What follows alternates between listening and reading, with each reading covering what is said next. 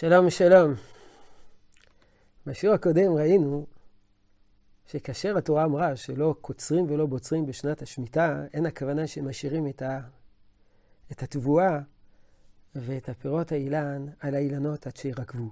וברור שבוצרים, וברור שקוצרים, כי הרי שבת לארץ, הייתה שבת הארץ לכם לאוכלה. אדרבה, יש מצווה לאכול פירות שביעית בשנת השמיטה, לפי חלק מן השיטות. אם כן, מה הכוונה לא לקצור ולא לבצור? הרמב"ם אמר לא לבצור ולקצור כדרך הקוצרים. מה הכוונה שלא לקצור ולא לבצור כדרך הקוצרים? כתב הרמב"ם, אלא כמי שיקצור דבר שהוא הפקר בלי הכנה ובלי תיקון. במשנה תורה מסביר הרמב"ם, כדרך הקוצרים, הוא קוצר כל השדה, מעמיד קרי ודש בבקר. שלא כדרך הקוצרים, קוצר מעט מעט וחובט ואוכל. יש להבדיל בין אדם שקוצר כדרך הקוצרים, קוצר את כל השדה, אוסף את כל היבול, עושה טיפול כללי של כל היבול. זה דרכו של חקלאי. אבל בשנת שנת השמיטה, אתה לא חקלאי. אתה צורכן, והייתה שבת הארץ לכם לא אוכלה. ולכן, אתה קוצר מעט מעט, אומר הרמב"ם, וחובט, במקום להעמיד בקרי ולדוש, אתה חובט ביד ואוכל. והייתה שבת הארץ לכם לאוכלה. כך הרמב"ם תיאר ביחס לתבואה, וביחס לפירות. כותב הרמב"ם, הפירות שהוציא האילן בשביעית, לא יאספם כדר שאוסף בכל שנה. הוא לא יאסוף אותם כדר שאוסף אותם בכל שנה. שנאמר ותנווה נזירך לא תבצור. כיצד עושה? ואז מתאר הרמב"ם את מה שראינו בפעם הקודמת, תאנים של שביעית, אין קוצים אותם במוקצה, מייבשים בחורבה, ולא ידרוך ענבים בגת, אבל דורכו בעריבה, ולא יעשה זיתים בבית הבד, כותב שהוא מכניס וכולי. וכן בשאר הדברים, כל שיכול לשנות, משנה.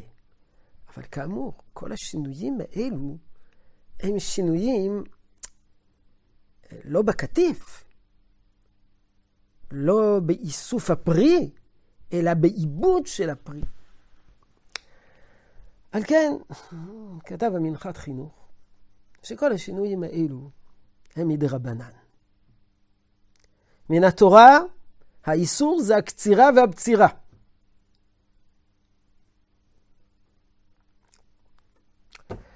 האיסור זה בקצירה ובבצירה, לא באילו הדברים. למרות שהרמב"ם אומר כיצד עושה, על השינויים האלו, בתלוש, בעת העיבוד של הפרי, קודם במנחת חינוך, ודאי שאין איסור תורה.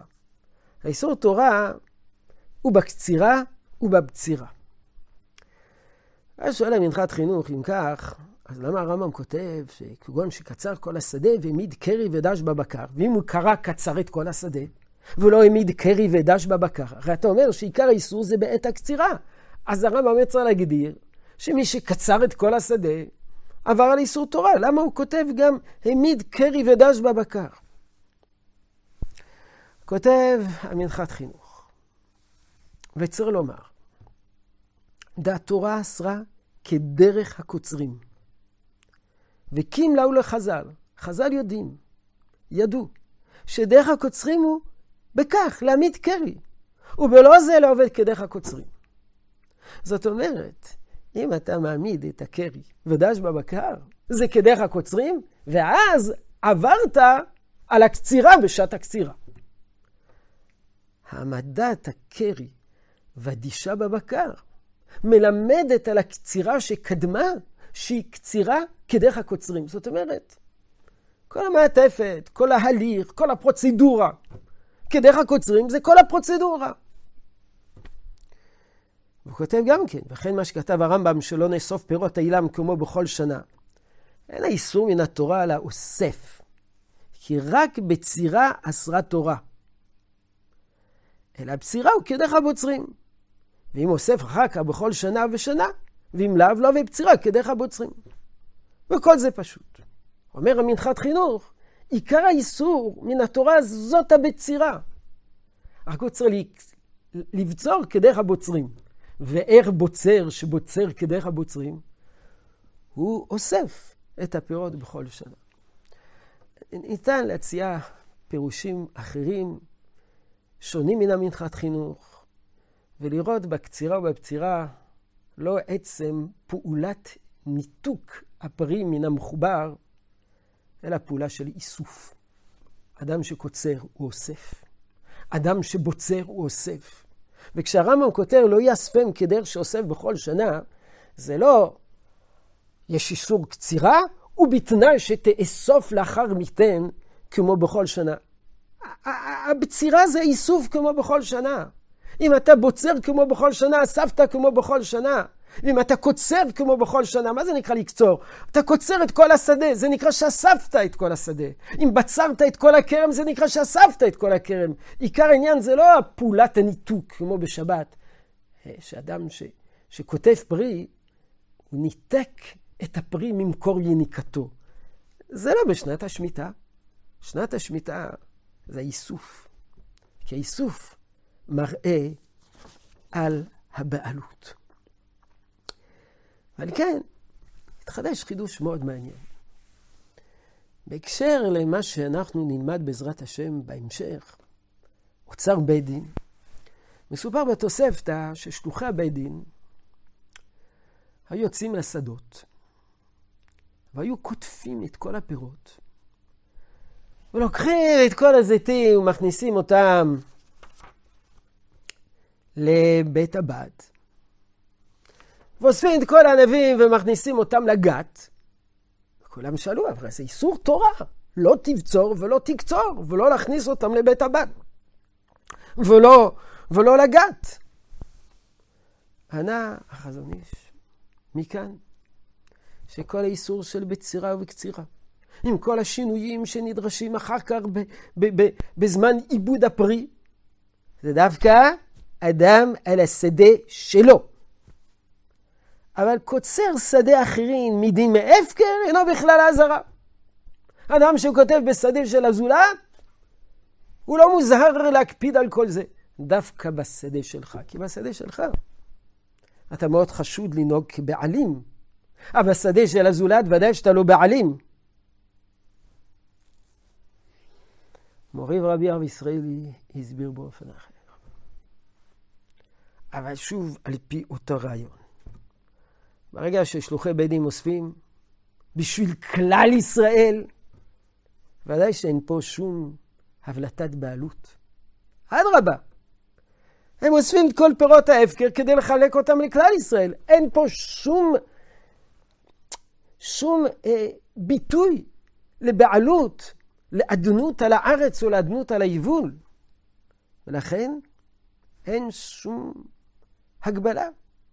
כל שנעשה, כך כותב הרב ישראלי, כל שנעשה במופגן על ידי שלוחי בית דין, שמראה שמן ההפקר זה נאסף, כל עיקר האיסור אינו קיים.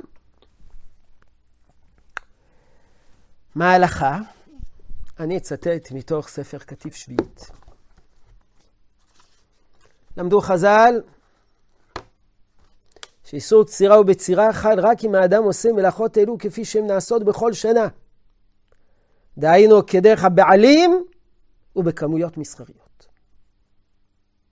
אך ניתן לכתוב בשינוי ובכמויות קטנות. דהיינו דורשים גם שינוי בקטיף וגם כמויות קטנות. ובהמשך, בפרק שנקרא כמות הפרי שניתן לכתוב, מותר לאדם לכתוב בשינוי לעומת הדרך הרגילה, רק כמות קטנה הנדרשת לשימוש בני ביתו למשך שבוע. גם לאדם מותר לכתוב עבור עצמו. הרמב"ם הרי כתב שאדם כותב כמות קטנה על מנת לאכול. מה זה כמות קטנה? שבוע ימים. הוא צריך לכתוב בשינוי. וגם כמות קטנה נדרשת לשימוש בני ביתו למשך שבוע, וכך הוא נוהג כמנהג הפקר.